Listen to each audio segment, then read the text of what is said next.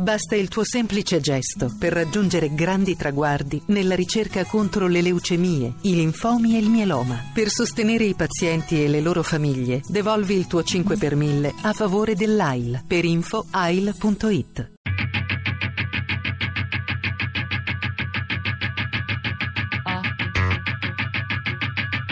Tre soldi.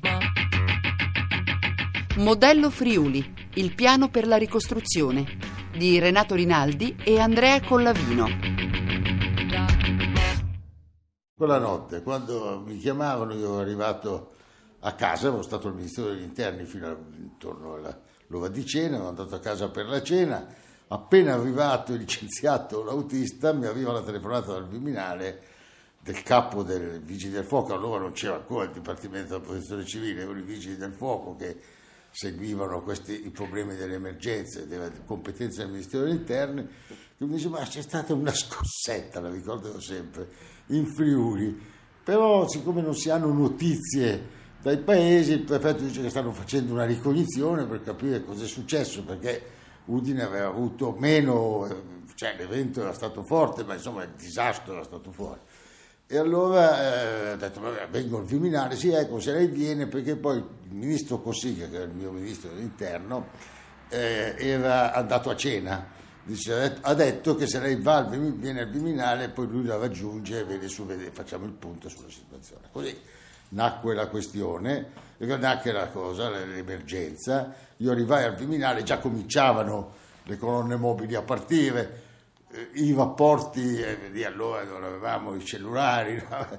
quindi le, le, comunicazioni telefoniche erano molto disturbate, eh, quelle radio anche perché eh, sulla frequenza dei vigili del fuoco irrompevano anche le frequenze dei militari, dei carabinieri, cioè c'è, c'è, c'è un, un, po' di, di disastro nel, nel, sistema delle comunicazioni. Ricordo la grande difficoltà per parlare con il prefetto che si era fatto mettere una radio dei vigili del fuoco in prefettura e man mano la situazione appariva gravissima, insomma, cioè la situazione emergeva nella sua gravità.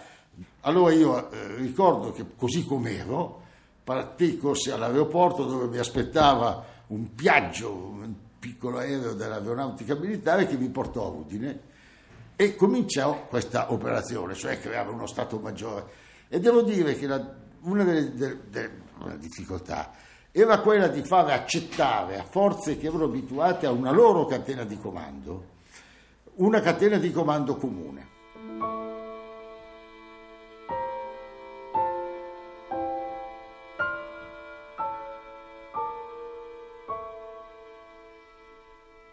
Diventò un problema delicato quello del comando sul posto, perché chi comanda nel comune di Venzone il comandante militare che arriva, no, comanda il sindaco, avevamo deciso. Quella fu la decisione storica, perché si prese una decisione, cioè mettere nelle mani del sindaco il comando delle operazioni mettendogli a disposizione tutte le forze del soccorso che operavano nel suo territorio.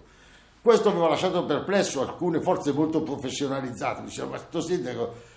E allora avevamo anche deciso per aiutare il sindaco di mettere a fianco di ogni sindaco un colonnello, un ufficiale delle forze armate che avesse esperienza di Stato Maggiore, di organizzazione, in modo che il sindaco non, fosse solo...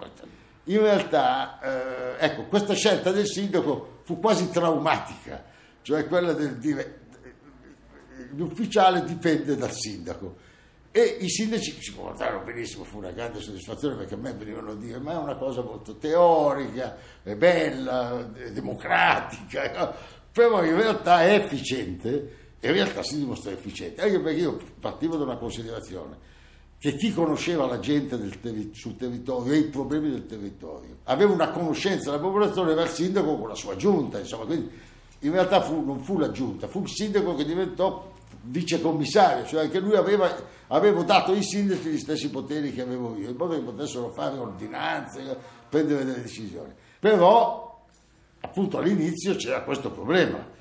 Ognuno usciva dalla sua, ogni reparto usciva dalla sua caserma, sentiva magari il colonnello che stava a udire, ma non sapeva come riferirsi, per cui il sindaco, noi avevamo stabilito che i sindaci, la tenda del sindaco avesse un tricolore, in modo che ogni cittadino lo vedesse e sapesse che quello era il punto di riferimento.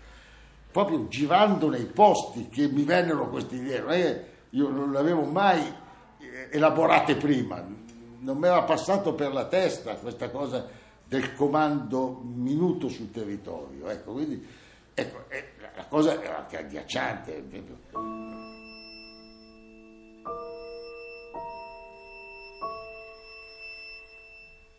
L'organizzazione sanitaria, quella scolastica. Cosa facciamo? Chiudiamo le scuole, le teniamo in vita.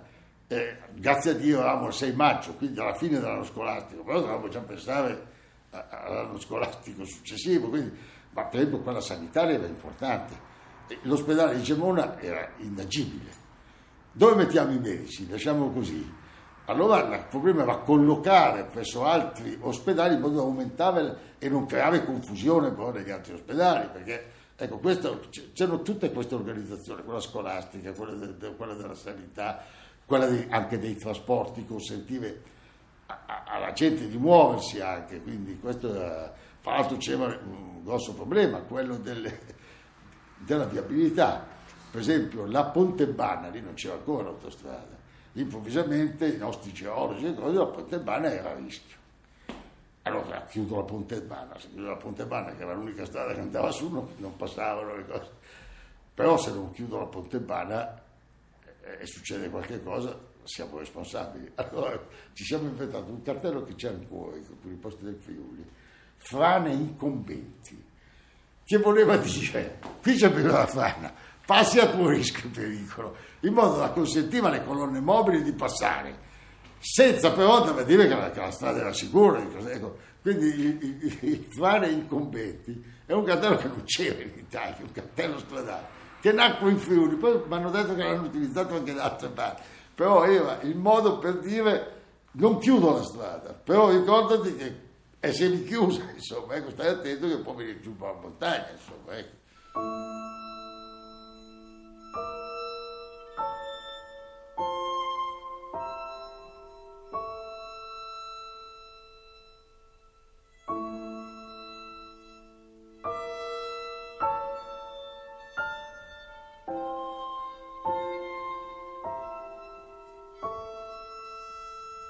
Il Friuli aveva passato l'estate in tenda i friulani. Eravamo organizzato, i tendopoli funzionavano. E quindi il governo, perché allora anche il governo non aveva esperienza, tolse il commissario. Io a luglio, con la fine del governo Moro, inizio del governo Andreotti, cesso le mie funzioni e torno a Roma. Il 13 settembre ehm, Giulio Andreotti, nuovo Presidente del Consiglio dopo il governo, dopo Moro, decide di fare una visita in Friuli sulla base di un invito della regione. La gente del Tendopoli non ci stava più, c'era l'acqua, erano allagate, era la disperazione della gente.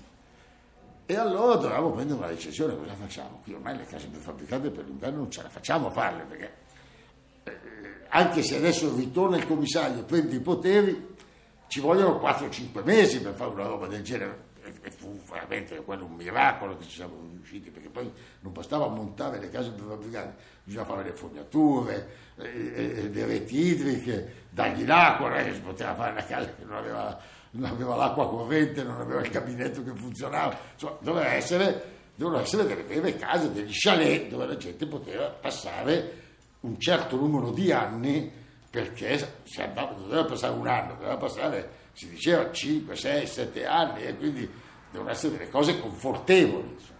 Quando arrivavamo su c'era la rivolta generale, dalla gente che diceva non ce la facciamo.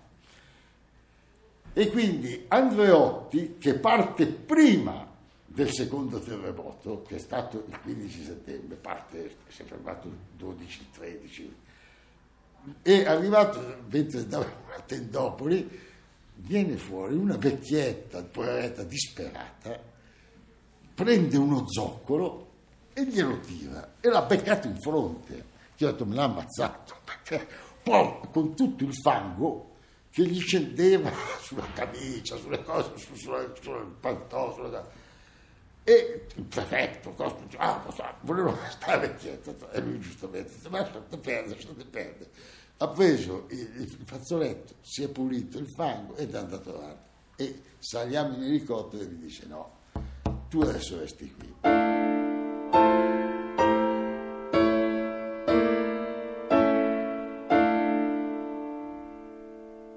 E la gente adesso dove la portiamo? E ci fu l'operazione di arretramento, portarla al mare. Abbiamo, abbiamo un vantaggio, abbiamo le zone eh, marittime noi le zone marittime prendiamo gli alberghi, ci mettiamo gli anziani e teniamo i comuni insieme in modo che le scuole possano riprendere con gli studenti che al 31 di marzo che sto andando su non cambiano i compagni di scuola, i maestri, cose. Quindi in realtà le scuole devono stare, cioè il comune deve stare insieme. Tanto vero che ogni comune ha una sua sede distaccata sul territorio e c'è lì i suoi abitanti. Da Grado fino a Venezia, tutti i comuni hanno stato. C'era però il problema delle, delle, delle, delle famiglie. La vita per sei mesi in un albergo, in una famiglia, con i figli, è un casino. Allora abbiamo detto, gli anziani non autosufficienti stanno negli alberghi perché erano soli e gli facciamo l'assistenza. Le famiglie, moglie, marito, figli, nelle case. Le case c'erano, le case dei, de, della gente che va in vacanza, però io ho detto tutti i proprietari si presentino perché per consegnare la casa noi pagheremo un affitto per la casa, con cavolo non si presentava nessuno. Allora io chiamai il comandante dei carabinieri, che era il generale Grassini, e dissi, senta, noi dobbiamo occuparla. Comincia una grande operazione. Un fabbro che tirata giù la porta cambia la serratura. Uno dell'intendenza di finanza, della cosa, per fare la valutazione di cosa c'è dentro, perché poi scompaia e dire cosa, che c'è il verbale di consistenza, cioè che cosa c'è nella casa e domani mattina comincia. Allora si diceva il battaglione dei carabinieri da Gorizia che si mosse sul mare e fu un'operazione che, che allora devo dire, proprio perché c'era la solidarietà di tutti i partiti, non provocò polemiche, fu una cosa terribile perché noi portammo via tutti i milanesi la casa che avevano e a tutti notificammo il verbale di consistenza verificato dalla Guardia di Finanza eh, e eh, la garanzia che sarebbe stato pagato l'affitto e l'impegno che il 31 di marzo avremmo ridato la casa in modo che potevano fare le vacanze eh, e l'operazione riuscì benissimo, tutta la gente aveva la casa.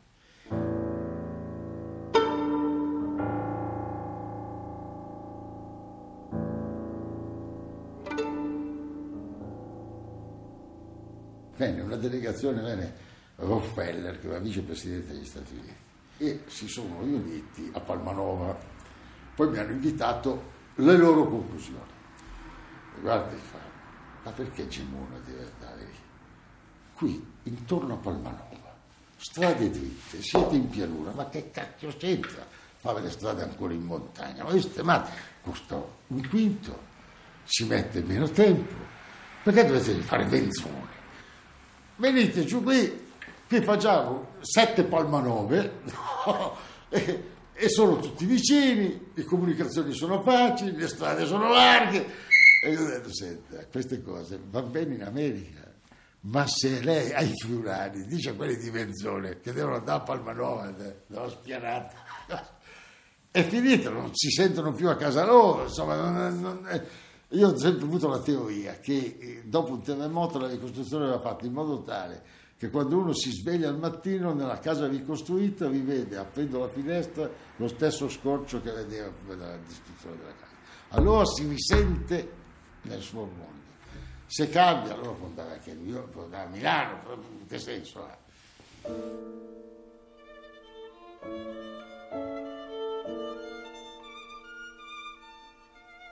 Al 30 di aprile dell'anno dopo, del 77, no? io lascio e la ricostruzione la fa la regione, che però la fa ricalcando il modello. C'è l'ufficio di, di, di uno che, della regione che ha lavorato sempre con noi e ha visto come si faceva, hanno dato anche loro ai comuni la possibilità di gestire, per cui il modello che abbiamo usato per l'insegnamento provvisorio i sindaci l'hanno ripetuto per, per la cosa definitiva. Espropriavano tutta la zona, il comune ricostruiva e restituiva ai proprietari. Perché tu nei centri storici non ce la fai dando i soldi ai cittadini, perché se io ho un appartamento, non mi metto d'accordo con gli altri, ora che trovo l'ingegnere, l'architetto, l'impresa, quello vuole l'impresa A, l'altro vuole l'impresa B, non la finisci più. Ho detto, questo, questo, quel sistema lì. Ed è stato un sistema vincente.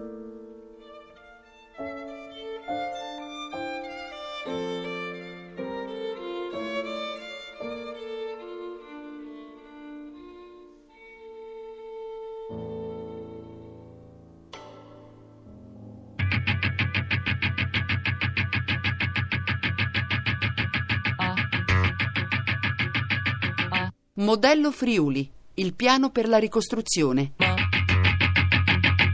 di Renato Rinaldi e Andrea Collavino. Tre Soldi è un programma a cura di Fabiana Carobolante, Daria Corrias, Ornella Bellucci, Elisabetta Parisi e Lorenzo Pavolini. Podcast su tresoldi.rai.it.